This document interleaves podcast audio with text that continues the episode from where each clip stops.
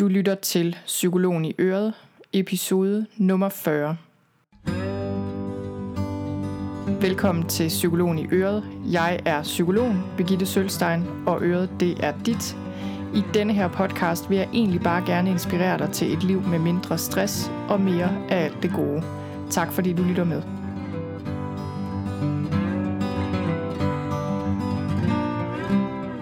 Velkommen til dagens episode, som foregår på en lidt anden måde, end de plejer at gøre.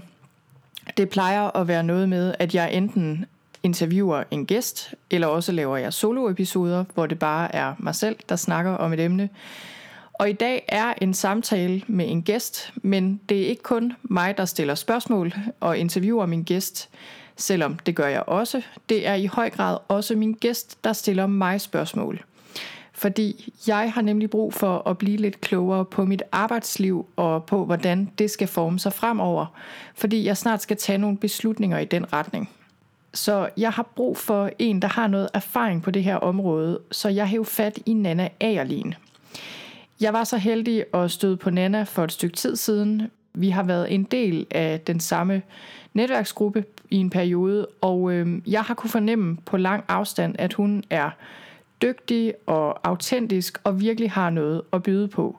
Så øh, derfor er jeg også rigtig glad for at have muligheden for at sætte mig ned og snakke med hende om arbejdsliv sådan generelt, og også om mit eget arbejdsliv. Nana Agerlin er selvstændig karriererådgiver, og hun har en ret bred erfaring. Hun er oprindeligt uddannet ergoterapeut. Hun har arbejdet i nogle år som produktchef i hjælpemiddelbranchen. Nu er hun selvstændig og har været det i nogle år. Hun arbejder med styrkebaseret ledelse, talentudvikling og karriererådgivning, og så arbejder hun også med intuition som strategisk værktøj.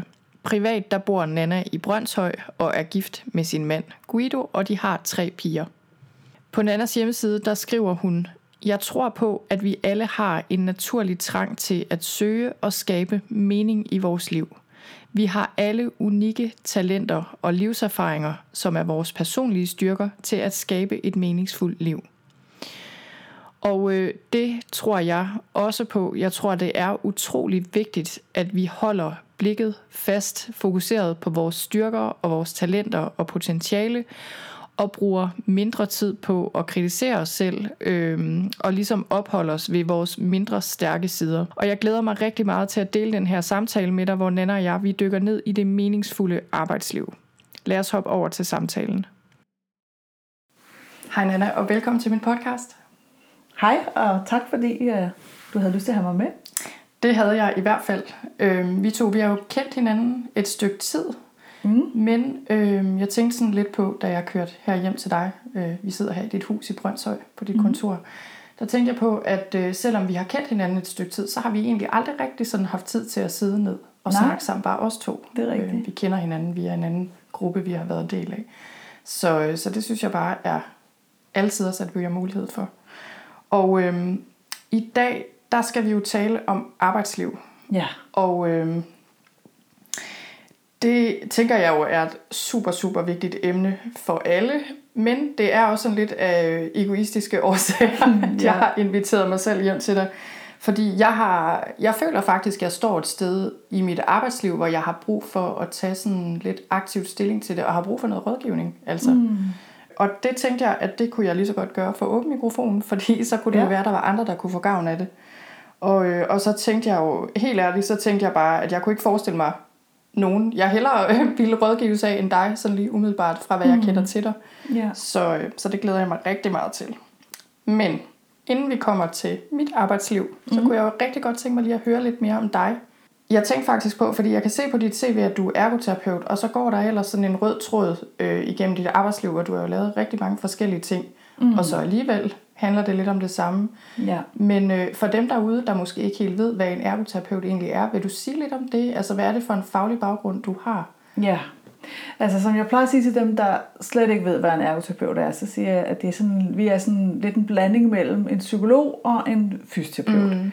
Så, så jeg har kropsforståelsen med og viden om nervesystemet og hvordan fungerer kroppen. Og så har jeg en masse psykologiske teorier og hvordan og, og psykiatri og sorg og krise.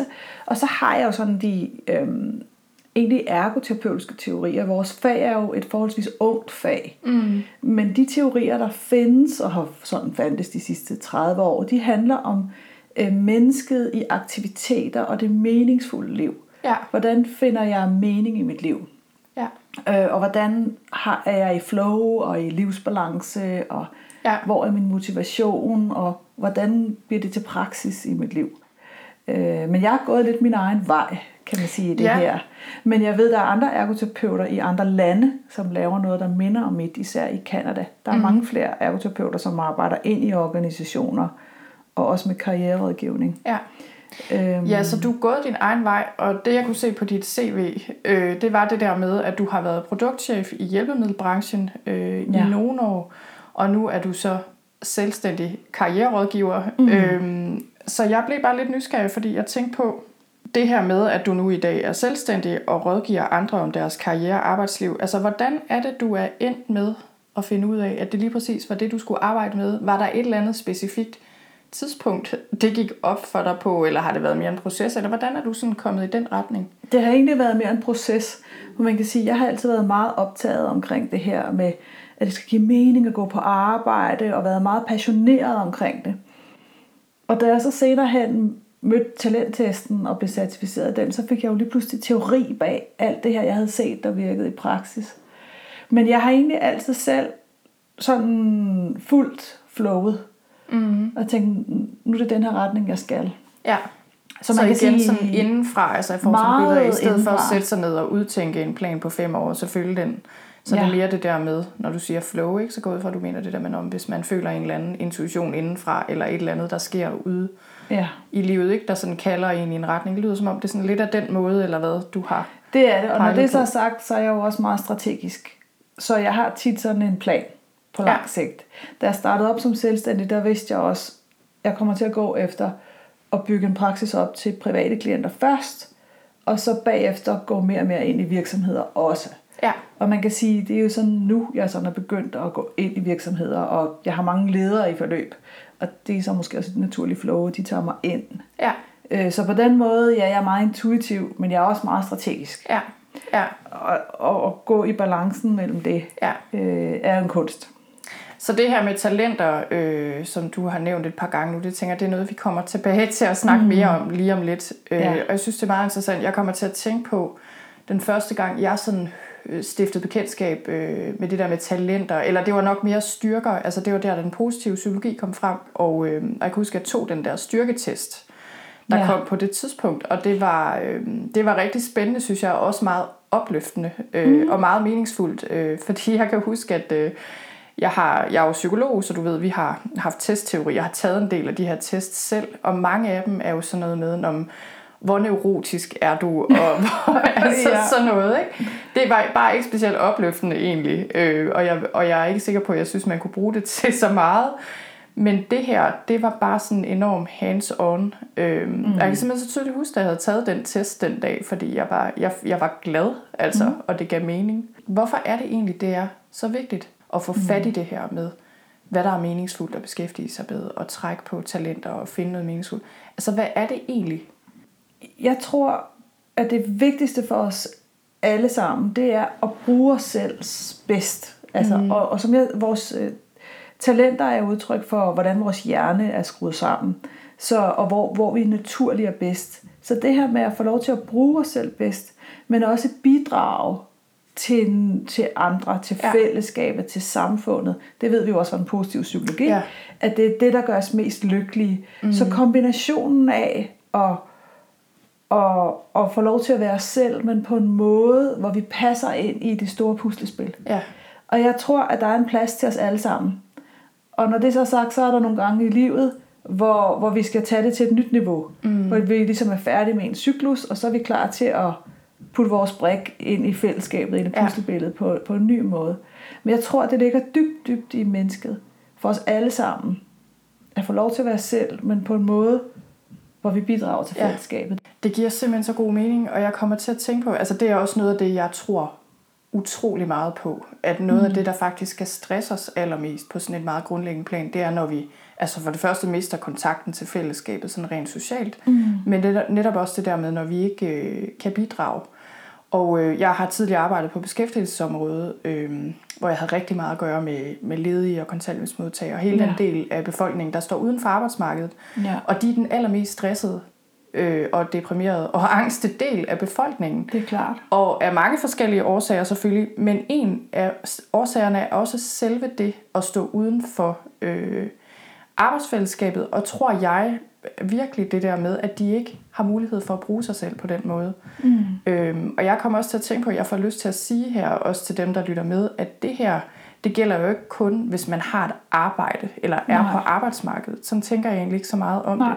Fordi jeg tænker, man kan jo lige så godt bruge sig selv i familien, eller Mm. på frivilligt arbejde, eller i øh, andelsforeningen, eller Præcis. altså uanset hvad. Ja. Altså inden for ergoterapi, kan man sige, der taler vi om et af vores, en af vores meningsfulde aktiviteter. Det er det, det område, man kalder produktivitet.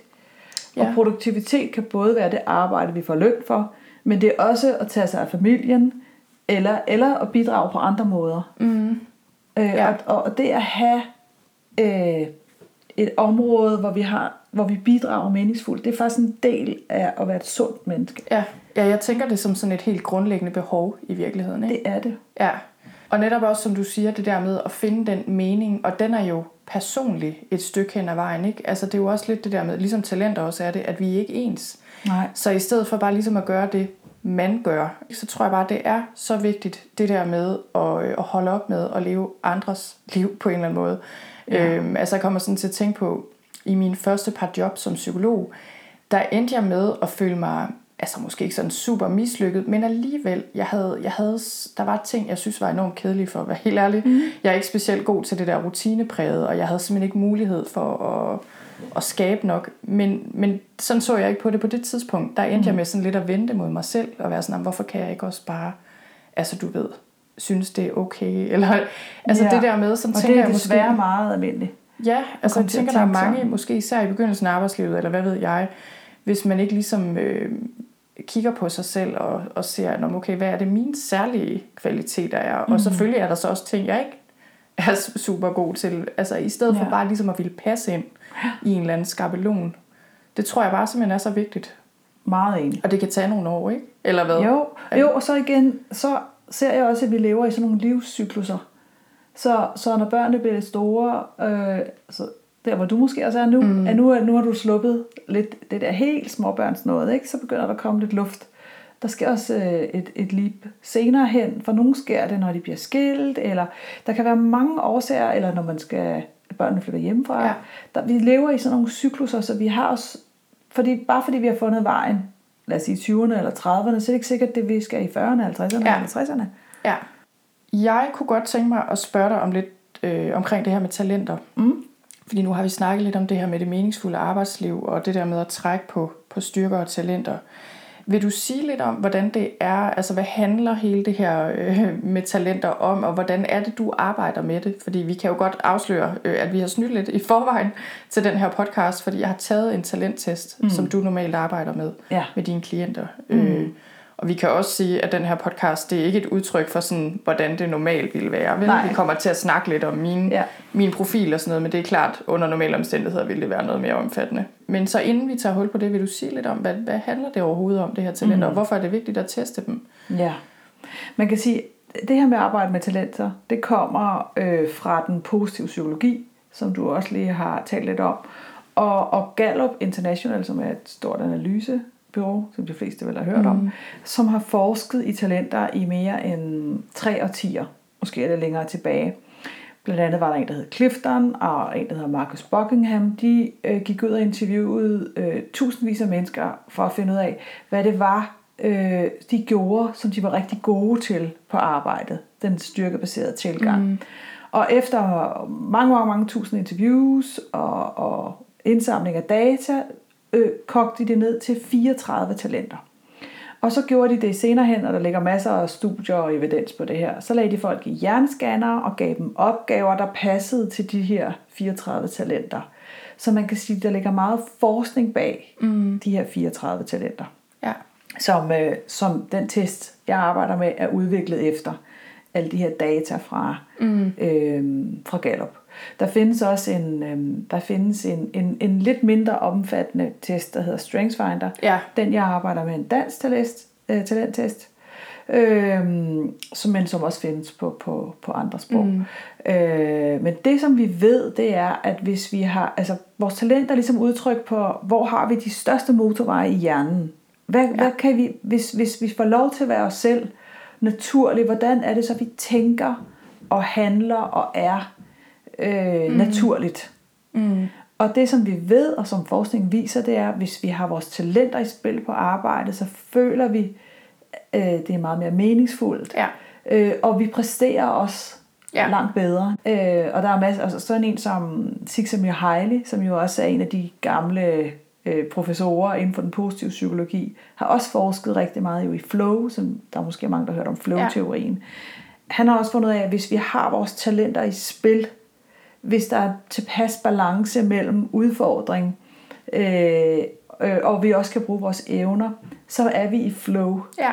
Øh, Ja. Og hvis vi har for mange opgaver, som ligger uden for vores talenter, så kan vi faktisk blive syge af det. Ja. Han lavede på et tidspunkt et, et forsøg, hvor, hvor man begyndte at give folk opgaver, som var de, var de arbejdede ned i deres non-talenter, det de var rigtig dårlige til. Og de var simpelthen nødt til at stoppe mm. forsøget, fordi folk blev stressede, altså, Ja. og de blev nærmest depressive. Ja, det kan være, at vi skal hoppe videre mm. til ja. mit arbejdsliv. Mm. Altså, når jeg, når jeg oprindeligt tænkte, at, øh, eller det slog mig faktisk her for ikke så længe siden, jeg har virkelig brug for at tage stilling til mit arbejdsliv, så er det fordi, jamen jeg er nået lidt til et sted, hvor øh, det kan måske godt udefra se ud som om, at jeg har en eller anden form for karriere. Det har jeg selvfølgelig også haft. Jeg var først ansat i nogle år, ikke? I et par forskellige mm. stillinger i det offentlige og sådan lidt i det private, og så har jeg været selvstændig i nogle år. Men sådan som jeg oplever det, øh, er det sådan faktisk, at nærmest siden den dag, jeg blev færdiguddannet, har mit arbejdsliv været enormt meget præget, præget af, at jeg har fået børn Ja. sideløbende med. Jeg fik mit første barn, øh, jeg tror, jeg blev gravid to måneder efter, jeg blev, fik mit første job. Ja. Øh, og så har det præget det meget, især også fordi vi har haft et sygt barn, altså sådan en meget mm. krævende situation på alle måder, praktisk, følelsesmæssigt, alt muligt. Så det har fyldt ret meget, og jeg har også måttet, især her de senere år, faktisk indrette mit arbejdsliv rigtig meget efter det. Mm. Og det har også været okay. Øh, Det har egentlig været en god proces. Mm. Men det er gået op for mig, at jeg er nået til et sted, du ved, hvor jeg tænker, nu, nu har jeg også brug for virkelig at kigge på mit arbejdsliv sådan mm. lidt mere øh, aktivt på en eller anden måde. Fordi der er blevet plads til det også, tror jeg.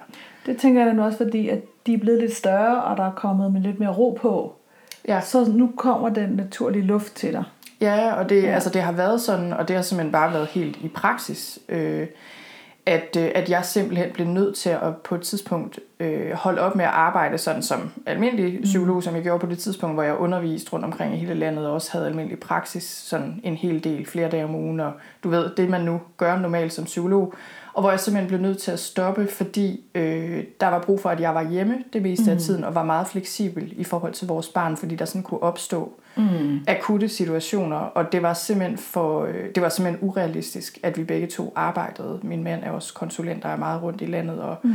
og det var, så det var et valg, jeg tog, men det var også, jeg havde også selv brug for at komme mig, jeg blev sygemeldt på et tidspunkt med stress Ja. ja. og angst, så det tog også et stykke tid.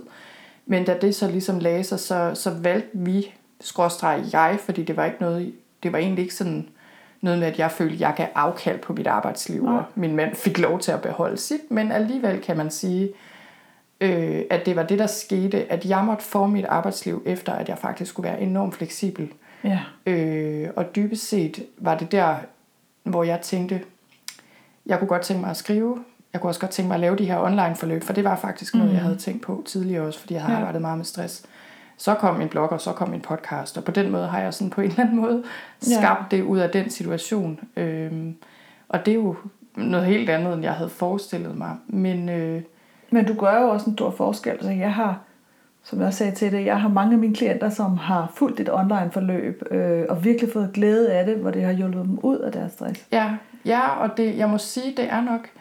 Øh, jeg snakkede med en anden psykolog, jeg kender det der med nød, nære, øh, lære, nøgen psykolog at spille på en eller anden måde. Det tænkte Ja. jeg lidt, fordi der var på et tidspunkt selvfølgelig, hvor jeg tænkte, hvad gør jeg? Altså, der var mange, det var sådan ret øh, svært lige i starten ikke at se, hvad jeg lige skulle stille op med mit arbejdsliv, når det Mm. slet ikke kunne se ud, som jeg troede, det skulle. Altså, der var Mm. på et tidspunkt, hvor jeg følte, at øh, mit arbejdsliv bare stoppede i virkeligheden. Mm. Øh, men der kan man sige, fordi jeg var tvunget til at tænke kreativt på en eller anden måde, ikke? så er der kommet noget ud af det, som jeg også selv synes er meget meningsfuldt. Altså det er der ingen tvivl om, og jeg får enormt meget feedback, og det er meget tilfredsstillende for mig faktisk at nå så langt ud med ting, som, mm. jeg, som jeg ved gør en forskel. Og så det er ikke fordi, jeg har tænkt mig bare at stoppe min podcast eller blog mm. eller noget, vel sådan. Men jeg kan også godt mærke, at nu er der gået et par år med det, og det har faktisk krævet meget på sin vis. Ja. Nu skal der måske ske noget andet eller noget mere. Eller Jeg eller tænker andet. også noget mere. Um, det er jo selvfølgelig dig, der skal mærke efter, hvad der er rigtigt. Men det er ligesom om, at nu er der plads til noget mere end, end ja. online-forløbene og podcasten. Og jeg ved, hvad det skal være, for jeg tror egentlig, du har allerede meget af dig selv i spil. Det har jeg. Og det skal vi nok tale om.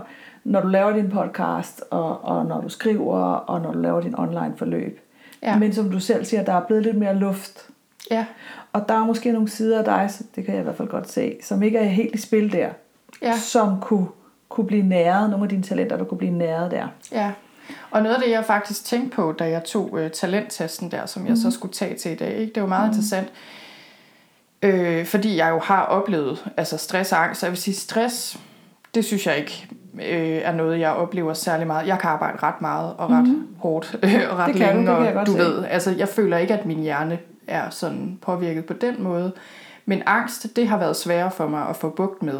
Øhm, Mhm.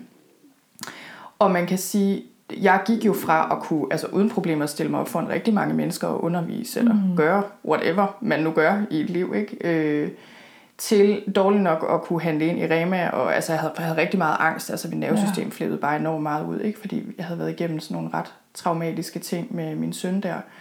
Ja. Og det har ligesom været sådan en genoptræning nærmest, føler jeg, af mit nervesystem mm. i virkeligheden. Øh, og i dag kan jeg gøre de fleste ting, og, der, og det, jeg synes er så interessant i forhold til den der talenttest, det er, at jeg sådan sidder og tænker, da jeg tog den, så tænkte jeg, det kommer lidt an på, hvem jeg lader svare her. Hvis mm. det er min frygt og sådan min angst, Ja. eller du ved, mit nervesystem, som er lidt ude af balance, så vil jeg svare én ting. Øh, men hvis det var mig, altså som i, når jeg bare er mig selv, ikke? Mm. Og, mi- og, og mit nervesystem ikke står i vejen, hvis man kan sige det på den måde, så vil jeg svare noget andet. Det kan godt Giver det mening? Det giver rigtig god mening. Og det, det tænkte jeg, øh, og Så derfor, hvor svarer du fra? jeg prøvede virkelig at svare fra mig selv. Nej, hvor godt. Det gjorde jeg. Øh, og så prøvede jeg også, og noget andet jeg også tænkte på, øh, fordi jeg kunne også godt mærke, øh, at janteloven kom sådan meget op i mig, når de der spørgsmål blev stillet. Ikke? Sådan, Det gør den tit. Øh, nu kan jeg ikke lige huske formuleringen, men sådan andre ville synes, du var rigtig dygtig til det og det. Ikke? Altså mm. min umiddelbare, mit umiddelbare instinkt ville jo altid, nej, det er der ikke nogen, der synes. Men så prøvede jeg faktisk at tænke meget på, hvad ville min mand sige, eller mine veninder, eller folk, der kender mig rigtig godt, Mm. som, øh, du ved, i stedet for min egen selvkritik. Ja. Fordi jeg tænkte også, hvis det er den, der svarer, så altså, er jeg jo ikke god til noget. Nej. Øh, så det synes jeg også bare var meget interessant. Er det Ja. noget, du tænker også spiller ind nogle gange, når folk tager de her tests, eller hvad? ja, det tænker jeg også, det gør. Ja, Ja, så det her med virkelig at turde være ærlig. ja, Øh, ja. Når jeg har folk tilbage til, til en tilbagemelding på en talenttest, så tager den jo normalt to timer. mm. Og så optager jeg det altid, så de kan høre det igen. Mm. Også fordi det her med, med at høre om i to timer, hvor dygtig man er, Mm. øh, det, det kan folk simpelthen ikke rumme. man lukker bare af, eller? Fuldstændig. Vi taler jo også om, og det kommer vi også til at tale om her, hvordan dine talenter kan spænde ben for dig, og presse dig, og hvad der kan, hvor du især måske vil være blevet ramt af, af stress. Eller, Ja, øh, øh, men, men primært handler det jo om, hvor man er rigtig god. Og det er svært for de fleste af Ja. os at rumme. ja, Igen, og, ja. kvæg janteloven, og kvæg, at det, ikke, det er ikke det, vi er blevet opdraget med i, Ja. I uh, skolesystemet. Ej, lige præcis. Og måske endnu mere for kvinder. Det ved jeg ikke, Ja. hvad din erfaring er, men vi er rigtig gode til at... Altså, vi, jeg føler jo nærmest, at jeg skal have en PhD i et eller andet emne, før jeg kan udtale mig om det. Ikke? Mm. Det har jeg arbejdet meget Men det på. ligger også meget i talenterne, og du har nok også nogle lidt mere kritiske talenter. Ja, hvor andre typer er måske bedre til bare at eje det. ja, Så igen er det meget komplekst. Der er jo de her 34 talenter, de kan kombineres på tusindvis af Mm. måder. Og hvad vi ellers har med os af vores personlige historie og uddannelser, og det gør jo, at der, altså, ja. vi kan udkomme på så mange, mange, mange Ja. forskellige måder. Hvad hedder det? Ja, og inden det kan være, at vi skal sådan gå, gå videre til mine talenter. Mm. Øh, men inden da, der ville jeg lige slå en krølle på det her med mit arbejdsliv, og tænker, der hvor jeg står lige nu, faktisk, det er, at jeg tænker, ikke at jeg skal stoppe så meget af det, jeg er i gang med, men jeg kan godt mærke, at der er en del af mig, der tænker, hmm, kunne jeg tænke mig at arbejde, øh, ikke bare som selvstændig, men for en større organisation. Også, altså fordi jeg nogle gange tænker, at jeg savner lidt at have en arbejdsplads, hvis jeg skal mm. være helt ærlig. Øh, jeg har jo andre selvstændige, jeg mødes med, og kender andre psykologer, og du ved, der er sådan forskellige sammenhæng der. Øh, jeg har også siddet på et kontorfællesskab, og altså man kan have et praksisfællesskab og sådan noget. Det har jeg ikke lige nu, men det kunne det også være. Det kunne det også være, ja. Som selvstændig stadigvæk, ikke? Har jeg tænkt. Men der er også en del af mig, der tænker, kan jeg vide, om, om jeg egentlig skal have altså et arbejde, i stedet for at være selvstændig, i hvert fald deltid, fordi jeg nogle gange savner øh, måske at have en lidt større organisation i ryggen, og jeg tænker nogle gange, måske kunne jeg udrette lidt. Og hvad er det, du savner i det? Hvad er det, den kunne give dig? Øh, altså, det ene, det er sådan helt low-key, eller basic, tage på arbejde, spise frokost med kollegerne, tage hjem igen. Altså, mm. det er så mm. enkelt og nemt på en eller anden måde, ikke? Fastløn, ja. der kommer ind på kontoen, det. Og hvem taler så der, når du sagde før? Er det frygten, det er sådan, eller er det... Det er, altså det er både mit sociale gen, for jeg kan rigtig godt lide at have kolleger, øh, mm. egentlig dybest set, og jeg kan også rigtig godt lide at arbejde sammen med folk om noget. Ja. Øh, og ligesom lave ting sammen med andre, det synes jeg er fedt. Og fordi jeg altså, synes, man bliver bedre af det, mm. fordi jeg, man kan ja. jo ikke det hele selv. Og så er det, øh, ja, måske også lidt øh, trygheden, enkelheden, det nemme i det. Mm. Altså på den måde, ikke? at det ville være mindre krævende. Øh, så det er sådan det ene, jeg har overvejet. Og så ellers så overvejer jeg selvfølgelig også, når, altså, hvis jeg ikke skal det, hvad er det så, jeg skal med mit selvstændige psykologliv? Fordi psykologer er jo sådan, der er ligesom den der slagende vej, man kan gå med at have en praksis. Det er også mm. noget, jeg har overvejet. Skal jeg skrue op for min praksis? Lige nu har jeg kun lidt praksis. Mm. Øh, jeg har tidligere haft mere, og der er en del af mig, der også tænker, kan jeg vide, om jeg skulle skrue op for den del, øh, og få mere altså dyrke det lidt mere. Kan egentlig også godt lide at undervise, og kan godt lide at have grupper, og det er noget, jeg ikke har haft så meget her de senere år især, ikke? fordi jeg synes ikke, jeg har, jeg har ikke ville binde mig til det på den måde. Så der er sådan, ja, forskellige ting. Mm. Så det, jeg har sådan brug for at tage stilling til det. Mm. Ikke? I stedet for, at det bare sådan... Er der noget, du længes efter, når du sådan tænker? Mm, jeg er træt af at arbejde så meget alene, ja. som jeg gør. Mm. Og øh, der er faktisk mange psykologer, der arbejder rigtig meget alene, især ja. hvis de har mange samtaler. Ja. Jeg har så, jeg arbejder nogle gange sammen med andre, men, øh, men en af grundene til, at jeg har arbejdet så meget alene de sidste par år, eller sådan halvandet år, er fordi, jeg har skabt de her online forløb. Mm. Og det har faktisk været meget sådan, jeg har selv skabt det fra bunden af, helt ja. og aldeles. Og det har været en virkelig fed proces. Det har været sådan meget øh, meningsfuldt men det var ligesom om for et halvt år siden, der ramte jeg lige pludselig, ikke sådan muren, fordi der er ting, jeg stadig rigtig gerne vil lave, men mm. den her form med at arbejde så meget alene til daglig, hvor stor en frihed det angiver, mm. så synes jeg også, det er hårdt. Altså jeg savner simpelthen nogen at hænge mm. ud med i løbet af min dag. Ja, også ja. at lave ting sammen med. Ja. ja. Øh, så er der så at sådan, det er der sikkert mange selvstændige, der har det sådan. Jeg synes nogle gange, altså min indtjening svinger bare helt vildt. Ikke? Sådan den ene måned er det, kan det være rigtig mange penge. Den, de næste tre måneder er det måske ikke så mange. Mm. Øh, og der tænker jeg nogle gange, altså sådan af hensyn til vores økonomi og planlægningen af den, at det kunne da være helt vildt fedt bare at have den der faste løn, der kom ind hver måned. Altså det ville være sådan meget. Men det er også et spørgsmål om strukturering. Og ja, det er jo det. Kan man sige, jeg har jo, øh, mange af dem jeg har i forløb, det er faktisk psykologer og andre karriererådgivere og psykoterapeuter og kropsbehandlere og sådan nogle i vores boldgade, ja. hvor jeg sådan set hjælper dem til at opbygge en forretning, der passer til deres talenter ja. og til deres genizone. Ja. For, for det, er sådan, det er jo det, der er så crazy, når vi er selvstændige. Altså et er, at vi skal bruge os selv der, hvor vi er bedst, og hele den der del med at, synes jeg, med at finde vores genizone og finde ud af, hvad, hvad for et område er mit, og hvor jeg er allerbedst, mm. og hvor, hvor, hvad brænder jeg for. Den anden del er jo at opbygge en forretning, der passer til det. Ja. Ja. Øhm, ja. Eller hvis man er inde i en organisation, så skal ens arbejdsdag jo også bygges op, så det passer til ens talenter. Ja. Men der kommer det lidt mere af sig selv. Det har ikke så store konsekvenser, som når Nej. vi er selvstændige. At sige, hvad er det, jeg skal de forskellige dage, og hvad skal jeg bruge min tid på, hvad skal jeg selv lave, hvad skal jeg uddelegere, og alle de der ting, det er et ja. kæmpe ansvar. Ja, det er. Det, og det, ja. altså, det er også min erfaring med, med, med, med, med mine klienter. Selvom vi er gode til at se andre, så kan vi ikke se os selv. Nej. Vi kan ikke se skoven for bare træer. Nej. Altså, man kan ikke både være sin egen psykolog, coach, rådgiver. Ja. Øh, det, det, altså, det kan vi nogle gange, men ikke i de der store ting. Der har vi simpelthen brug for det der blik Ja. udefra. Fuldstændig. Alle og det er lige præcis Det det, er jeg jeg har brug for, Altså, føler jeg. Ikke? Øh, sådan det der med, ja, hvad, hvad er jeg egentlig for en? Eller få lidt input til det. Fordi ja. det Ja. er skidesvært selv at se. Mhm. Det synes jeg nemlig også. Ja. Mm. Så skal vi gå i gang? Ja. Okay. Du se, jeg har også lavet printet hele testen til dig her. Og den kan jo rigtig, rigtig, rigtig meget, den her test. Øh, jeg synes, vi skal koncentrere os om, om den her del af testen. Mm. Øh, velvidende, at den kan meget mere, men det her det er ligesom basis, og det som jeg synes, som jeg ser det aller, aller vigtigste Ja. i forhold til, når vi skal planlægge vores karriere.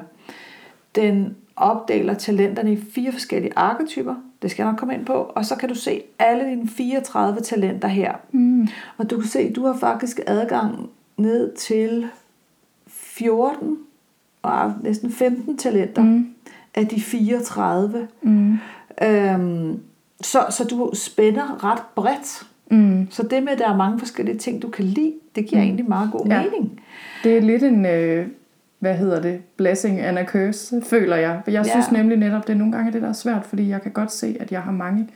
Jeg føler sådan lidt, at jeg er sådan lidt god til en del ting, men ikke sådan rigtig god til noget. Sådan Men det, jeg men, det, men det er du helt sikkert. Men ligesom hvor jeg sagde til dig, jeg elsker både at klienter, jeg elsker at være ude og undervise, jeg elsker at skrive og opfinde, Mm. øh, og jeg elsker også at give den der forretningsmæssige, strategiske sparring. Hvis, hvis jeg skulle undvære noget af det, så ville jeg ikke være hele mig. Nej, Så det er også mere ved at finde de der øer. ja. I stedet for at tænke, det skal være én ting. Det skal være én ting, ja. Ja. Og jeg tror i øvrigt, at, øhm, og det er jo også det, mange sådan nogle fremtidsforskere siger, at i fremtiden kommer vi til at arbejde meget mere freelance. Mhm. Det kan også godt være, at du skal have noget freelance ved siden af, så det er ikke enten eller, enten er jeg ansat, eller jeg er selvstændig. Måske har du din egen forretning, og måske er du så tilknyttet nogle steder Ja. freelance. Du, har, du vil gerne bestemme selv, Ja. og du er e- ekstrem innovativ. Så jeg kunne være bekymret for, altså, at du skal have lov til at udvikle og, og være kreativ. Øh, og det kan man sige alt andet lige. Det kan det jo godt være en ansættelse. Men, men det er måske nemmere, hvis du er tilknyttet nogle steder. Ja. Det kunne det jo sagtens være, lad os mm-hmm. sige, at, at du var tilknyttet nogle steder, hvor du kom hen på dag om ugen, og ligesom fik næret af det her, nu går jeg bare hen og leverer, Ja. og en del af et fællesskab. Ja. Men der er også en del af dig, som er opfinderen og udvikleren, ja. og Ja. det fylder også enormt meget i dig. Det fylder rigtig meget. Jeg har også nogle gange tænkt på, også fordi jeg bliver spurgt enormt meget af andre psykologer, hvad ved jeg, ikke? Fordi jeg laver måske altså lidt nogle andre ting, de fleste psykologer, ikke? Med al den her podcast og alt det her. Mm-hmm. At, at en af de ting, jeg også rigtig godt kan lide faktisk, det er at hjælpe andre, altså med at udvikle de der ting, ikke? Jo, og det er du rigtig god hvor til. andre måske ikke har det der i sig helt selv, ikke? Hvor de har brug for det i deres virksomhed Mm-hmm. i virkeligheden, ikke? Nogen, der Jo. kommer ind og siger, sådan og sådan og sådan kan Ja. man gøre, ikke? Jo, lige præcis. Mm. Okay. Men, men du kan se, at her er alle talenterne, hvor du i hvert fald har adgang til 15. Mm. Så den øverste graf her, den viser, øh, at talenterne er delt ind i, i fire forskellige arketyper. Der er de tænkende talenter, og der har mm. du en kæmpe portion. Wow. Øh, Det kan jeg godt måske se. mere end de fleste psykologer. Ja.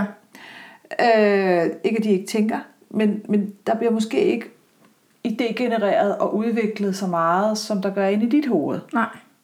Altså, du har, og, og den, du har nogen, der tænker meget stort. Mm. Du har, øh, som, og vi skal nok komme ind på dem, du har fremtidsorienteret, du har strategisk, du har lærerne. Altså, der bliver virkelig tænkt og udviklet og idérig. Ja. Ja. Altså, du har Ja. ja. en total opfinderhjerne. Mm. Giver det mening? Jamen, det giver rigtig god mening. Øh, og det, det er ikke helt almindeligt for Nej. en psykolog, det kan man sige. Nok. Så har du øh, et rigtig mange øh, relaterende talenter, der handler om, hvordan du forstår og læser andre mennesker. Mm. Det, der har du, dem har du også, og dem som jeg også ser hos de fleste psykologer eller terapeuter. ja. psykoterapeuter. Øh, der har du sådan en stor passion. Så det er de talenter, man typisk, nu bare for at høre, hvad de der relaterende talenter er, er det de talenter, man bruger i for eksempel et terapeutisk arbejde? Ja, det der med du har indlevende, og... hvor du er meget empatisk, du har øh, relaterende, så du kan virkelig skabe den der dybe relation ja. med andre mennesker, og så er du kommunikerende, så du kan kommunikere rigtigt, øh, så de kan forstå dig over ja. på den anden side. Ja. Så, og det, det taler jo også til, at du godt kan lide at undervise. Ja. Og, og så har du, lille, så den lille, lille, det er de stræbende, men se her, den her tager faktisk kun ni talenter med. Okay. Hvis det, så, så vi kunne faktisk gøre den blå, din tænkende kunne vi gøre endnu større, mm. og din stræbende, der handler om at rykke dig selv efter mål, og også ja. få andre til at flytte sig, eller undskyld, rykke dig selv efter mål, den er rigtig stor. Ja, det kan jeg godt se. Du har faktisk et kæmpe drive, og der vil jeg, jeg vil gerne se mange stræbende talenter, når, man, når vi er selvstændige. Okay. Fordi vi skal drive os selv. Ja. Det skal vi jo pindød. Ja. Det, er, det er svært at være selvstændig, hvis ikke man har nogle stræbende talenter. Ja. Det er det bare. Og, og du har også nogle af, af dem, som jeg gerne rigtig, som, som bare gør det nemmere. Du har målrettet. Mm. Øh, mhm. det giver dig bare, du har drive til at drive dig selv og få leveret. Ja. Øhm, så ser jeg, at du har, det som er sådan lidt øh, tydeligt for din profil, det er, at du har faktisk ikke adgang til nogle af dem, som man kalder påvirkende talenter. Og dem vil jeg gerne se øh, inden for der, hvor man skal få andre mennesker til at flytte sig. Mm. Så man kan sige, at du er, du er mere terapeutisk, end du er coachende. Ja, det giver god mening.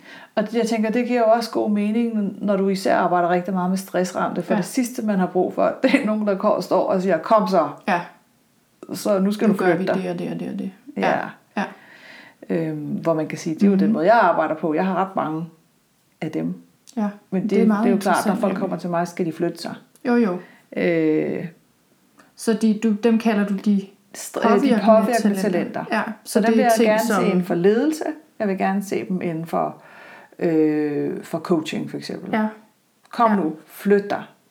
Ja. Ud over rampen med dig. Mm. Ja. Jeg kan se dit potentiale. Jeg kan se, hvad der er muligt for dig flytte dig. Mm. Det kan jeg øh, godt se. Dem har jeg. De ligger ja. langt nede. Og det tænker jeg, i forhold til de klienter, du arbejder med, giver det rigtig god mening, at du ikke har dem, fordi igen, det er det sidste, de har brug for. Ja. Altså, der er ikke nogen, der skal flytte på dem. Nej, nej. Øh, det skal man jo ikke. Nej. Øhm. nej, det er nogle helt andre processer. Altså, man kan sige, det er måske fordi, hvis jeg skal forstå det rigtigt, fordi den der forandring, den er jeg jo ret optaget af, ikke? Altså forandring mm. på et meget dybt plan endda. Mm. Men det er lidt noget andet end at styre folk hen imod et bestemt mål, ikke? Jo, øh. man kan sige, når folk kommer til mig, så aftaler vi jo opgaver fra gang til gang. Mm. Så skal mhm. du nå det, så skal du kigge på det, ja. så skal du gøre det. Ja, det er ikke den måde, jeg arbejder på. Nej, Nej. Nej og det tænker jeg, at på den måde giver det mening med det område, du har valgt. Mm. Fordi der er brug for den der ro og eftertænksomhed og refleksion mm. og dybde, ja. som, du, som du har ekstremt meget af. Mm. Giver det mening? Ja, det giver rigtig god mening. Ja. Øhm, og så nu tænker jeg, nu tager vi dem, du har jo 15, så, øh, og normalt har jeg to timer til det her. Ikke? Ja, ja. Så du har adgang til mange talenter, vil jeg sige. Gennemsnitligt har man adgang til måske en 12-14 stykker, du har faktisk ned til 16, så du har en ret bred pakke. Mm. Øhm, så vi gør dem noget hurtigere, end jeg normalt vil gøre. Ja. Alle talenterne, de er øh, udtryk jo for, hvordan vores hjerne er skruet sammen. Så det er alt sammen ligesom værktøjer, vi har med os, som kan bruges i balance og ubalance. Mm. Så, så det er både der, hvor du er allerbedst, men du kan også bruge det på en uhensigtsmæssig måde. Ja. Lidt ligesom hvis du havde værktøjer i hånden. Og det er godt at kende den del også. Ja. Det er godt at forstå, hvordan er du kommer til at presse dig selv, eller, eller bruge dig ja. selv uhensigtsmæssigt. Ja, så det er sådan ligesom karaktertræk, jeg har, det er karaktertræk. skal være i balance.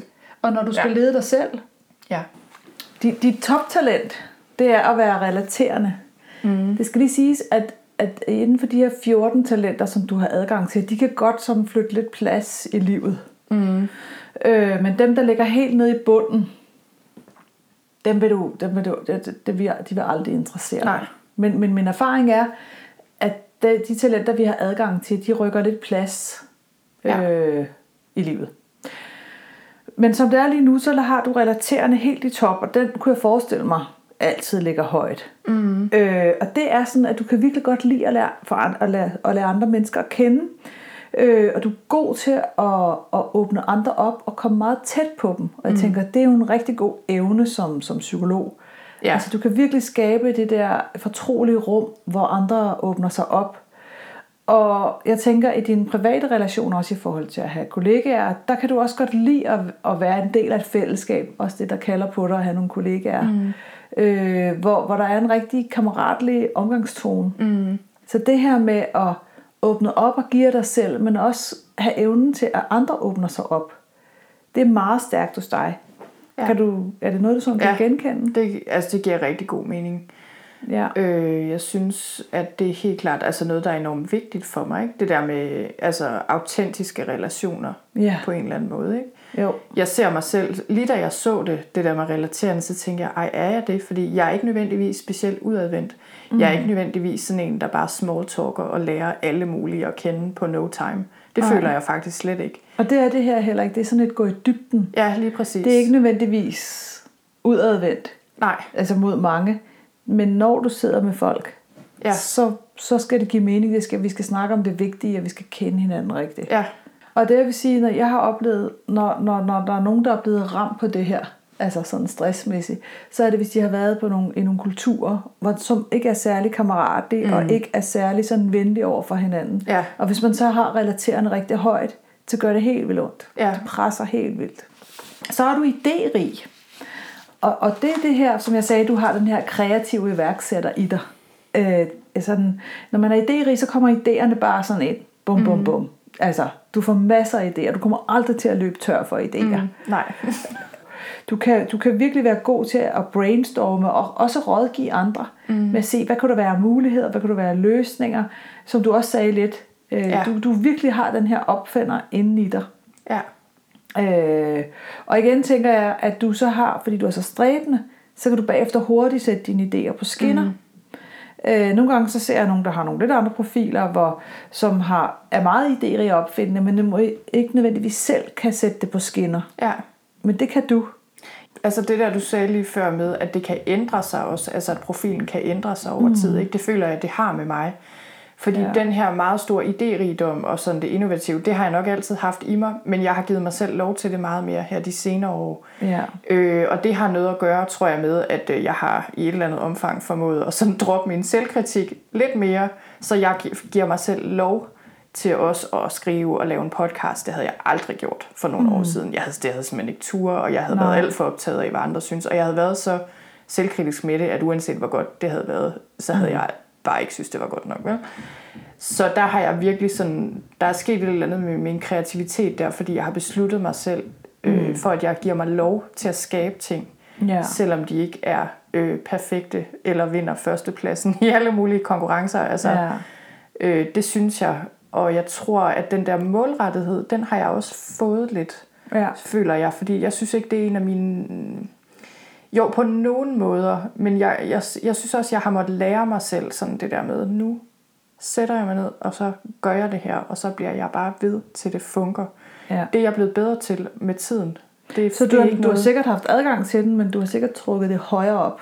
Ja, så tror jeg måske også, det har noget at gøre med, hvad man arbejder på. Fordi hvis det bliver mm. tilstrækkeligt meningsfuldt ikke? Øh, og jo. vigtigt nok, så er det også nemmere at være det. Fordi jeg tror for mig, hvis, det, hvis tingene ikke giver mening, eller hvis det er kedeligt, mm. så er det svært at drive mig selv til ja. det. Øh, der er jeg nok lidt meget styret på godt og på ondt af, at det der mm. virkelig gør en forskel for, altså for andre, eller på en eller anden måde ikke giver mening. Ja så er jeg meget målrettet. Ja. Det tror jeg er rigtigt.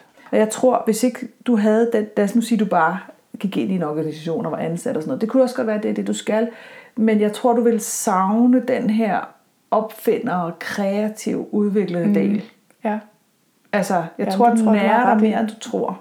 Af mit, jeg tror, af mit hunch. Øh. Og måske også, fordi jeg her de sidste par år på nogle måder, der er også ting, jeg ikke har gjort endnu, som jeg godt kunne se for mig, men mm. der er også ting, jeg har gjort, som jeg sådan levet ud i livet, skriver meget selvfølgelig, og skaber meget, formidler ja. meget. Det gjorde jeg jo slet ikke før. Nej. Overhovedet ikke. Øh, det havde jeg bare ikke tid til, eller nej, havde selvtillid nej. til det, eller noget. Vel? Men, men jeg kan godt se, at jeg ligesom, altså det har jeg jo vendet mig til nu, og det er egentlig en stor del af mig, men måske er det igen det der med, altså mm. Nu tager jeg det så meget for givet måske, at det var først i det øjeblik, jeg ikke havde det længere. Jeg ville tænke, oh my god. Ja, altså, lige præcis. Jeg har brug for at kanalisere noget af alt det her ud. Ikke? Jo, for jeg tænker, nu har du også åbnet op for den kanal, og virkelig ja. fået smag for det.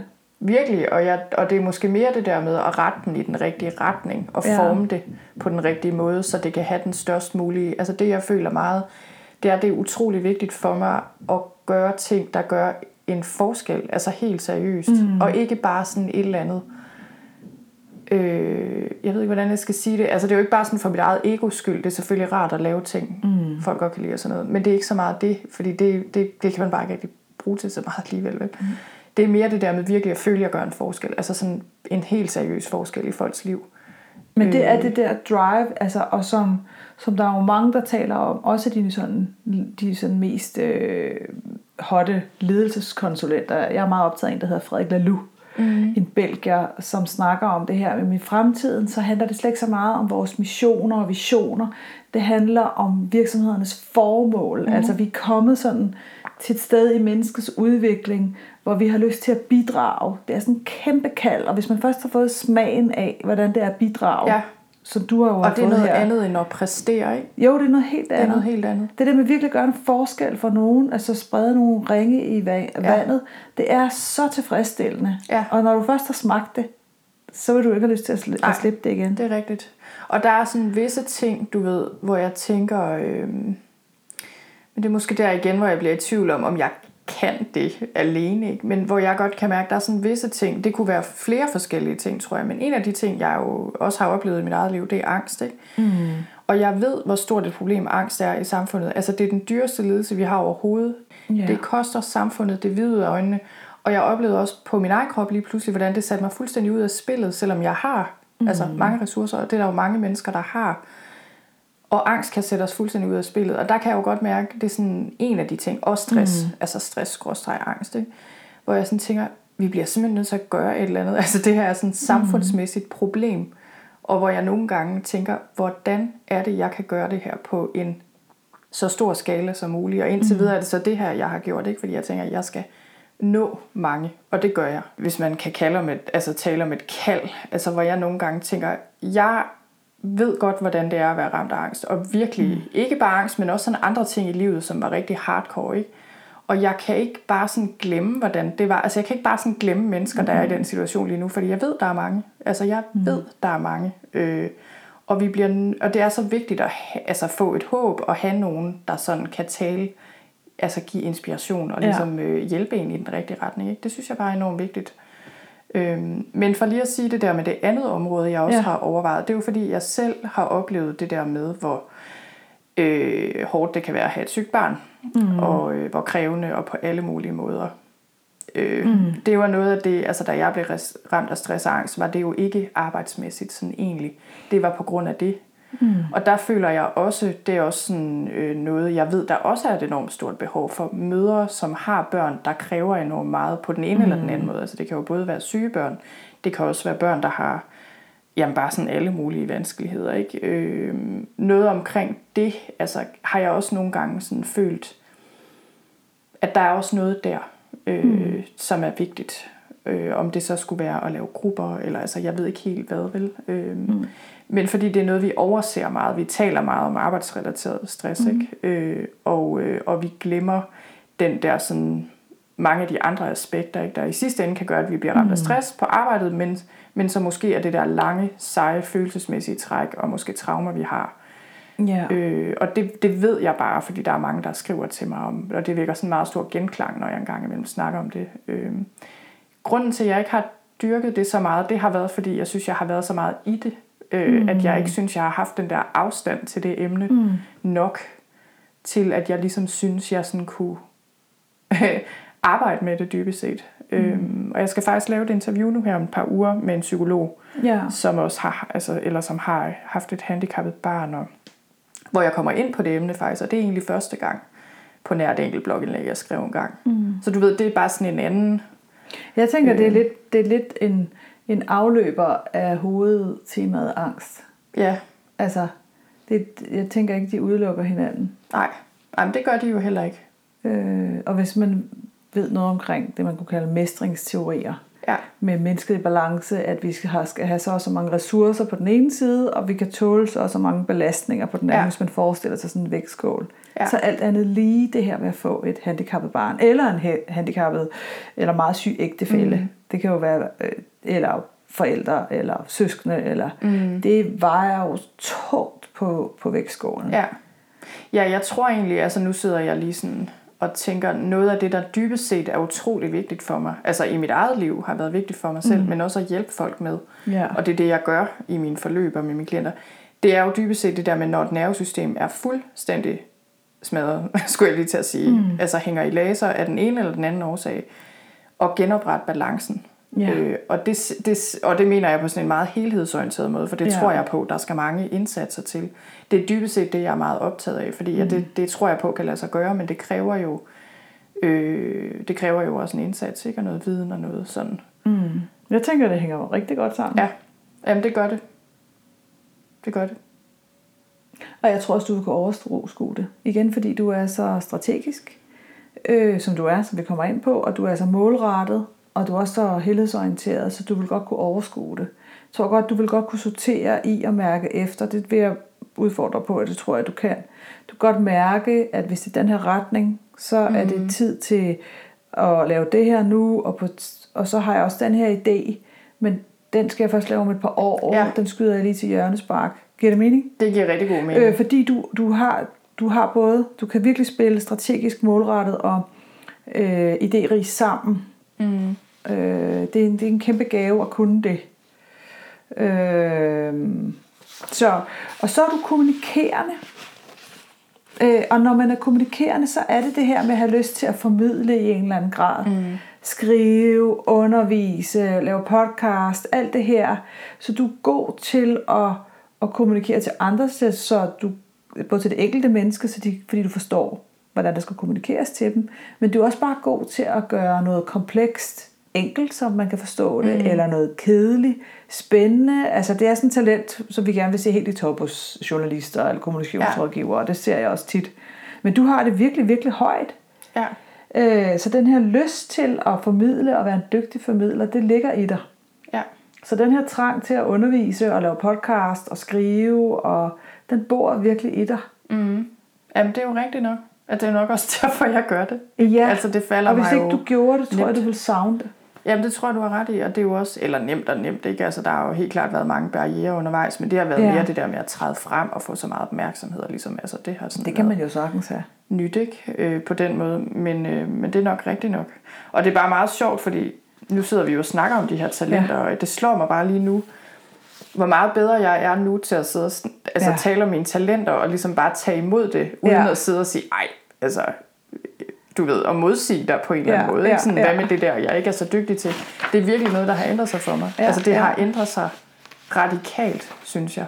Ja. Øh, det synes jeg virkelig, det har, fordi jeg tror, jeg har i mig meget den der, sådan, jeg ved ikke, hvad jeg skal kalde det, fejlfinderagtige mm. ting, altså både hos mig selv, men også lidt altså sådan generelt, ikke, at jeg har sådan haft fokus på det, der ikke virker, øh, og kan med jævne mellemrum få det sådan med mig selv, at jeg ikke, altså, dur til noget som psykolog, altså sådan virkelig, jeg har virkelig mm. den der sådan meget, meget øh, jeg ved ikke, hvad man skal kalde det. Og objektivitet kan jeg godt se, man selvfølgelig, altså jeg kan nogle ting, og så er der andre psykologer, der kan noget andet. Altså du ved, det ved jeg jo godt. Men jeg tror, at den der bor i alle mennesker. Der er bare nogen, der er mere bevidste om det. Ja, lige andre. præcis. Og jeg er blevet bevidst om den. Og i det, jeg blev bevidst om den her for et par år siden, mm. og arbejdede med det, så blev det nemmere for mig at sætte mig ud over den. Og Ja. selvom at jeg har det sådan, så laver jeg alligevel min podcast. Ja. Ja. Altså, forstår du, hvad jeg mener?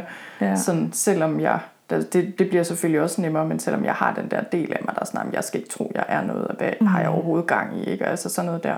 Så bare lad være med at lytte til det, fordi Ja, så, eller det kommer der jo ikke noget ud af. Altså jeg kender den jo også i forhold til, når jeg er ude og enten undervise, eller mm. lave min podcast, eller skriver, ikke? Altså, og jeg tror måske også, der er noget sundt i den, den der. Der er en, også en sund kritik. Altså, ja. Den kan være hård, øh, og, og den skal omfavnes med kærlighed og en kærlig voksen, men der er også, en, altså, der er også noget sundt i at kigge på, ah, skal det her ud, eller skal Ja, det ja. ikke ud, ikke? Ja, og sådan en ydmyghed på en eller anden Ja. ja. måde, ikke? Det Jo. tror jeg. Og det er meget sjovt, for jeg har bare fundet ud af med den del af mig selv, det hjælper ikke for mig at få ros. At det hjælper mig ikke, at andre mennesker siger, at jeg er Mm. dygtig til ting, eller sådan på den måde. det, der hjælper mig, det er, når folk skriver til mig, og virkelig helt seriøst har fu- altså, følt sig hjulpet på måder, du ved, som er meget vigtige. Ja. Øh, altså, hvor de er steder, som, hvor de har været ved at give op, eller hvad ved jeg. Hvor man føler, okay, om ikke andet, så har det virkelig gjort en reel forskel for mm. et menneske derude. Ikke? Det er det, der motiverer mig. Det Og nu har du smagt den, og du ved, hvordan det er. Så hvis ikke du havde det mere, så tror jeg virkelig, du ville savne det. ja, det, det har du nok. Det har du nok ret i. Altså, nogle gange Ja. så, så glemmer vi jo også, hvor godt noget er, at vi Ja. ja. har. ja, Fordi vi, og, og vi kommer bare til at tage det som en selvfølge, ikke? jo. Jo, det har du virkelig, det har du ret i. Øhm. Så er du målrettet. Det er den næste, ikke også? Mm. kommer her, Jo, ja. Og den har vi allerede snakket om. Det er det her med, at du kan sætte næsen i sporet, du kan have to-do-lister, og elsker at lave listerne, og bare tage opgaven Ja. efter en efter en og hakke af. Bum. Fart på. Øh, effektiv. Øh, det gør også, at du er aktiv og udholdende, øh, og så er du fokuserende med også, at du bliver vedholdende. Så du kan virkelig, du kan virkelig få noget for hånden. Mm. Og det giver dig bare et kæmpe drive. Mm. Og igen en, en, en, en, en kæmpe gave at have, når du er selvstændig. Ja. For det gør bare, at du får lavet dine ting. Øhm, og du kan være effektiv. Så øhm, er den næste, du har, det er indlevende. Og det er et rigtig øh, sådan terapeut eller psykolog øh, talent, men jeg ser mm. faktisk, rigtig, rigtig mange mennesker, der har det. Øh, og det er din evne til, man kan sige, inden for de relaterende talenter, der er jo sådan en, en hel palet af at kunne læse og forstå mennesker på mange forskellige måder. Du har både kommunikerende, så du kan virkelig tale og kommunikere til folk, så det er spændende, og også så du, fordi du forstår målgruppen, mm. så du ved, hvad du skal sige til dem. Og du har det relaterende, så du kan skabe det her fortrolige rum, og få folk til at åbne sig op, og så har du det indlevende. Og som jeg ser det, så har du nogle meget, meget stærke spejlneuroner. Det vil sige, at du er god til at skabe resonans, du er god til at føle andres følelser, som om det var mm. dine egne. Ja. Det her talent, når det er i balance, så er det, du har helt styr på, at det her det er øh, mine følelser, og det her det er klientens eller gruppens Ja. følelser. Du vil også kunne, kunne mærke, når du kommer ind i et rum til et møde, hvordan er stemningen, mm. er den god eller den dårlige, øh, Ja. øh, og, du vil, og du vil som regel have ret på det. Ja. I ubalance, der kan man føle sig øh, hudløs, sensitiv, øh, Ja. følsom. Ja. Og jeg kunne forestille mig, at du også har havnet lidt der, Ja. da du blev så ramt af stress. Jeg vil sige, øh, ja, altså jeg tror lige der, da jeg blev så ramt af stress, der var, havde det også meget at gøre med altså, traumer i forbindelse med min søn, som jeg simpelthen bare ikke havde taget stilling til. Ja, Øh, ja. Men jeg vil sige, i forhold til der, hvor jeg var på en arbejdsplads, hvor der var et dårligt arbejdsmiljø, det var helt klart. Altså, jeg kunne ikke bare sådan lukke af for Nej. det der. Øhm, og der var jeg synes, at... Øh, altså, der, der synes jeg også, at jeg har udviklet mig meget. Men jeg vil sige, jeg tror, at jeg som menneske sådan er gået fra altså tidligere i min barndom og ungdom og sådan tidlig voksenliv, at have antennerne enormt langt ude, og være mm. sådan lidt for meget over i andre. Altså, Det er det her talent, der kan det. men hvor heldigvis øh, blev jeg, var det noget, jeg fik arbejdet ret meget med, sådan i starten af mine 20'er allerede, mm. øh, hvor jeg ligesom fandt ud af, altså, hvad der var også mit ansvar, eller du ved, sådan fik nogle lidt mere klare grænser i forhold til, Ja. om, hvad, altså, hvad er mit ansvar dybest set, ikke? og sådan få mm. komme over på min egen balehalvdel. Og Ja. det er jeg rigtig glad for, fordi jeg tror, at øh, det var helt klart, altså, det var ret, ja, udtalt på en eller anden måde hos mig. Mm. Ikke? Så det kan jeg godt se. Jeg kan godt se, hvad du mener fuldstændig. Så det er jo en kæmpe styrke, det her talent, øh, når det er afbalanceret, mm. som du også har arbejdet med tidligere. Men, men det, som jeg har lyst til at sige, det er, at jeg oplever så mange, og der vil sikkert også være så mange, der sidder derude, der hører det her, som, som har den der følelse af at være for hudløs og for sårbar og for sensitiv, mm. og på en eller anden måde har fået parkeret det her som en svaghed. Og i virkeligheden, så er det en kæmpe gave og en Ja. kæmpe styrke at kunne forstå og læse andre mennesker. Ja. Men, og, og der findes jo masser af redskaber til at afbalancere det, og du har helt sikkert nogle, og jeg har mm. nogle, men noget af det vigtigste, det er at forstå det her med, hvordan føles det at være inde i mig? Mm. Hvordan trækker jeg Ja. opmærksomheden hjem? Og Det er jo hvordan, meget sådan en kropslig ting, Det er faktisk. meget I forhold kropslig til at sidde i sin egen stol, for eksempel, når man er psykolog, ikke? Og, ikke, Jo. og ligesom beholde sin egen energi og Ja. alt det der, ikke? Ja. Jo, og, og, det der med at kunne mærke forskellen på, og ligesom køre nærmest på to kanaler. Mm. Sige, Ja. hvad, hvad, hvordan er det, det er egentlig inde i mit nervesystem og i mit system, og hvad er det så, jeg mærker over i den Ja. anden? Ja, og Men jeg det er tror, jo noget, man kan træne. Ja, og så er det også det der med, når man kender, altså jeg kender mig selv godt nok for eksempel til at vide, jeg har brug for mit eget space også. Altså jeg bliver mm. meget sådan, min mand han er sådan en, du ved, han kan bare sætte sig ned med avisen midt i, altså hvor jeg er der børn, og du ved, så er han bare der, og så slapper han bare af, og så mm. samler han sig helt om det, han ja. nu gør, ikke? Jeg skal være alene. Altså hvis jeg sådan rigtig skal samle min energi, og sådan virkelig, du ved, mm. tage en beslutning, eller hvad det nu er, så skal jeg have mit eget space. Og det er, fordi jeg bliver nemmere forstyrret ja. af andre menneskers sådan energi på en eller anden måde. Det er ja. helt klart. Og man kan sige, ja, det er helt klart. Det er nok derfor. Og det her talent, det kræver øh, i balance, det kræver alene tid. Mm. Altså det gør det virkelig, og, og, og, og det er som regel der, det går såkaldt galt. at ja. folk ikke får taget sig den tid alene. Ja. Og det er så lige meget, om man vil meditere, eller lave yoga, eller gå i haven, eller gå i skoven, mm. eller hvad der gør det. Ja. Altså jeg har en mand, som har sådan en gammel pladespiller, hvor han sætter sig op med høretelefoner og, ja. og lytter. Ja. Øhm, ja, min mand cykler. ja. Fedt. Men det er virkelig rigtigt. Altså, jeg, ja. jeg har nogle gange oplevelsen, ikke så meget nu, men det har jeg haft i perioder af mit liv, hvor det har været meget svært at lande i min egen energi og sådan min egen krop. Og det der med virkelig at holde fast i mig selv og være ja. i mig selv og beholde den kontakt, det kræver noget vedvarende. Altså, mm. sådan, hvor man lige tjekker ind. Ikke? Altså, jeg laver for eksempel en del yoga og mediterer og sådan noget. Ikke? Det er jo helt ja. klart derfor, fordi jeg skal have sådan fat i mig selv på en eller anden måde. Det bliver jeg nødt til. Mm. Mm. Og det er også derfor, du kan bruge det her i balance. Men igen gør det jo så også, at du kan være med dine klienter fra et mm. helt andet sted. Og hvis du kører grupper eller underviser, så har du, kan, du, kan du have den der scanning af, hvad sker der i gruppen? Ja. Og have den følelse af det. Ja. Kæmpe mm. gave. Så for lige at sige, det kan være, at jeg lige skulle tage dem her. Så hvis jeg skulle sige sådan et samlet billede omkring dig, så er du jo altså, så i hvert fald hvis du vil fortsætte om det, det bestemmer du selv, er der jo rigtig meget iværksætter i det, men det mm. kunne jo også være konsulent mm. i et hus. Men jeg tror, at, at du vil trives mest med, også når vi nu har snakket om at bestemme selv. Mm. Og så har du både den her del til at opfinde og udvikle og komme ud over rampen med bøger, podcast, kurser, mm. hvad du nu får lyst til, fordi der er rigtig meget i dig, som er, har, tror jeg, tænker jeg, har lyst til at være talerør. Ja. Både fordi du har talenterne til dig, men jeg tror også, at det er underbygget egentlig af dit holistiske, ansvarlige værdifaste, at der er lidt sådan en pligtfølelse til at, mm. Fordi du kan det, skal du gøre det. Giver det mening? Ja, ja, at det er vigtigt. Mm. Altså, er det virkelig, ja. virkelig vigtigt? Men også fordi jeg tror, jeg kan ikke, jeg kan ikke være så målrettet, hvis ikke jeg gør ting, der er vigtige. Forstår du, hvad jeg mener? Ja. Altså for eksempel, jeg har en veninde, som også er psykolog, som arbejder i erhvervslivet, og altså hun tjener rigtig mange penge, og det lyder da også meget sjovt. Og, altså du ved, hvor jeg sådan, og det er ikke for at sige, at det ikke er meningsfulde arbejdsopgaver, mm-hmm. hun har, fordi det er det bestemt øh, i, det, ja. altså, i den sammenhæng. For hende, for mig vil det bare ikke give mening. Altså Nej, på en eller anden måde, mening, det er bare ikke min mission. Øh, ja. Så der er ligesom sådan visse ting, hvor jeg føler, at det bliver nødt til at handle om noget, som jeg synes mm. for mig personligt er vigtigt. Ikke? Mm. Og det har jo nok, sådan er det sikkert for os alle sammen, ikke? at der er ting i vores historie, eller hvad skal man sige, altså der, der er mm. grunden til, at visse ting er vigtige for os. Lige og andre præcis. ting måske er knap Og en stor del af dem er talenterne. Ja. Så man kan sige, det jeg også ser, at der er blevet plads til nu, et ekstra ben, det er flere klienter eller grupper, mm. øh, og måske også i samarbejde med andre, eller måske tilknyttet et sted. Mm. Øh, ja.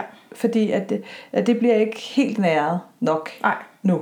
Ej, det her med at, med at have mennesker i hænderne. Og det er ja. både altså at køre grupper, tænker jeg også, du kunne have det sjovt med. Ja. Og jeg ved jo, du har talenterne til at udvikle produkterne på et virkelig, virkelig højt niveau. Mm. Øh, ja. Så det kan du sagtens gøre selv. Og om du vil gøre det alene, eller du vil gøre det i nogle, sammen med nogle andre, eller du vil levere det som freelancer. Og det tænker jeg, det skulle jeg lige nå at vise dig. Øhm, to ting. Der er, øhm, der er en, øhm, en graf her, der viser, hvilken form for stress man er mest. Mm. Stress er jo ikke bare stress. Vi rammes jo af forskellige former for stress. Det ved du meget mere om, mm. end jeg gør. Øhm, og den øh, stress, du er mest i risiko for, kan man sige, det er den her med, hvis du ikke får sagt fra, hvis du mm. ikke får mhm. taget de konflikter, der skal tages, hvis du ikke får holdt fast i dine egne værdier, ja. hvis du ikke får brugt dig selv bedst muligt, altså ja. brugt dine talenter, det vil presse dig mest. Ja, det giver meget Hvor du kan klare rimelig meget arbejde, øh, og, og, og den, den sådan klassiske neurotiske stress med at være bange for noget andet, den er heller ikke helt så høj hos dig. Nej. Det er mere den der med virkelig at være autentisk og få lov til at bruge dig selv rigtigt og ikke kunne kompromis med dig. Ja. Giver det mening? Det giver rigtig god mening, at jeg sidder og tænker, at jeg tror, at øh, det synes jeg også tit selv, jeg ser, altså, at mange øh, er nok ikke helt klar over det der med, hvor meget det kan stresse, at man ikke bruger sig selv nok, eller rigtigt. vildt. Ligesom det kan være, at man tænker, om det er da super mærkeligt, jeg er stresset i det her 30 timers offentlige job, hvor jeg egentlig ikke har særlig travlt. Men det kan stresse mega meget, hvis det er, altså mm. af forskellige årsager, ikke? kan det stresse, hvis man slet ikke får brugt sig selv. Øh, Ja. Så kan det være mega belastende i virkeligheden. Og igen, så er der jo allerede nogle psykologer inden for den positive psykologi, som blandt andet Sixia Mihaly, der har forsket i det her for noget, at vi bliver altså syge, Ja, hvis vi ikke bruger os selv rigtigt. ja. Er kede os for eksempel, ikke? Ja. Det er mega belastende at kede sig meget Ja. på sit arbejde. Jo, det kan man også blive syg af. Det kan man der også er jo det der bore-out-syndrom. Ja, ja jamen det er det. Ja, og det tænker jeg også. Altså det har jeg også mødt mennesker, ikke? Der jo, virkelig, jo, det har jeg nemlig der også. prøver forgæves at passe ind i en eller anden stilling, Ja. de bare øh, ikke Ja. passer til. Ja. Og så vil jeg lige vise dig en til. Den her. Den som den sidste. Og igen, så kan den jo meget mere, ikke? Men det er dem, der er de vigtigste, synes jeg. Den her graf, den virker, viser ligesom, hvad der motiverer dig, hvad, mm. hvad din motivationsstyrker. Og se, det du bonger allerhøjst ud på, det er det her med kreation, med at få lov til at skabe noget og udvikle noget. Mm. Øh, det er jo sådan en rigtig iværksætter. Og det er sjovt, fordi jeg kan huske faktisk, da jeg arbejdede altså i stillinger, og måske også lige i begyndelsen, da jeg kun var, eller kun, mm. men altså mere bare havde samtaler, som selvstændig, der savnede jeg helt vildt meget det der med at skabe noget konkret. Ja. Jeg kan huske, der var en overgang, jeg tænkte, ej, jeg har valgt det forkerte fag, altså jeg skulle have været sådan et eller andet, hvor man bygger noget. Og det skal jeg slet ikke, tror Og det er jeg. jo det, du gør nu. Det gør jeg bare ikke. Altså, jeg troede, jeg skulle være arkitekt eller et eller andet, ikke? Ja. Men det skal jeg jo ikke. Men det der, det tror jeg faktisk er rigtigt. Det havde jeg bare helt glemt, hvor meget jeg savnede det egentlig. Mm. Og så bonger du ret meget ud på frihed. Mm. Det Ja, her det med at bestemme selv. Så bonger du faktisk også ud på status. Selvom du Nå. Måske er bange for det. Men det her Ja. ja. med, og status kan være mange ting. Det behøver ikke være store biler eller sådan noget. Det kan også være at leve et ordentligt liv. Det kommer Ja. ja. an på, hvordan du vurderer det. Ja. Øh, og så vidunder, som faktisk også handler om at skabe noget. Øh, det her det mere at udvikle og være kreativ sådan på den klassiske måde, men vidunder, det, det er sådan lidt ligesom, at humlebien kan flyve, selvom mm. at den har små vinger. Det her med at være ved til at vise, at der er nogle ting, der kan lade sig gøre, selvom mm. man tror, det er umuligt. Det er, Ja. det er også en skabertrang, men det er lidt andet end det kreative. Ja. Og Ja. du har snakket så meget omkring det her med håb, og, og øhm, vi må kunne arbejde med angst på nogle nye måder mm. og sådan noget. Det taler virkelig ind i det der med at have vidunder. Ja. Din vidunder motivation. Ja, det der med at skabe, altså at gøre noget banebrydende, der sådan på en eller anden måde Ja, trænger præcis. igennem Ja, noget. Ja, det giver god mening. så det trækker så højt Mm. øh, i dig. Mm. Så jeg tror, øhm, det må du selv sige, at, det, du, at du er på det rette spor. Ja, jeg tror, du har Det ret. skal vokse herfra. Ja, jeg tror, du har ret. Jeg tror, øh, jeg tror, jeg vil lade være med at konkludere så meget lige nu, men jeg synes i hvert fald, at øh, det har virkelig givet rigtig meget stof til eftertanke. Mm. Øh, det er jo lidt det der med, at man tror, man kender sig selv, ikke? ja. Og det er faktisk, øh, ja, der er mange af de ting, du har sagt, hvor jeg tænker, nå ja, det havde jeg glemt, eller, eller okay, nu har du sagt det fem gange, måske er det Ja. vigtigt at huske på. Jeg synes, det var rigtig spændende. Jeg vil sige tusind tak, fordi jeg måtte komme. Velbekomme. Det var en fornøjelse. Og det var det. Jeg håber, du blev inspireret af at lytte til den her snak om arbejdsliv og talenter og mening. Jeg kan i hvert fald sige, at jeg fik rigtig meget ud af samtalen, og jeg synes, det var rigtig interessant at få testet mine talenter. Jeg fik meget stof til eftertanke, som jeg vil tage med mig og reflektere videre over. Og øhm, jeg vil sige, en af de ting, der blev meget tydeligt for mig, det var, at jeg skal passe på med ikke at lade min frygt styre mit arbejdsliv, så mine talenter kan komme til deres ret. Og øh, noget andet, jeg også blev klar over, det er egentlig, hvor meget jeg allerede har rykket mig, og hvor meget bedre jeg er blevet til faktisk at bruge mine talenter, i stedet for at lægge låg på dem, øh, for at prøve at passe ind. Hvis du gerne vil vide mere om Nana Agerlin, så kan du finde hendes hjemmeside på nanaagerlin.com, og derinde finder du også hendes blog og hendes podcast, som jeg virkelig kan anbefale. Noterne til denne her episode finder du på min hjemmeside på sølvstein.dk-talenter. Tak fordi du lyttede med. Husk, at hvis du gerne vil opdateres på nye podcast-episoder, nye blogindlæg og høre om forløb og andre gode ting, så kan du gå ind på min hjemmeside og skrive dig op til min tirsdagsmail, som er en mail, jeg sender ud hver tirsdag. Og øh, det kan du gøre på sølvstein.dk-tirsdagsmail. Vi høres ved. thank you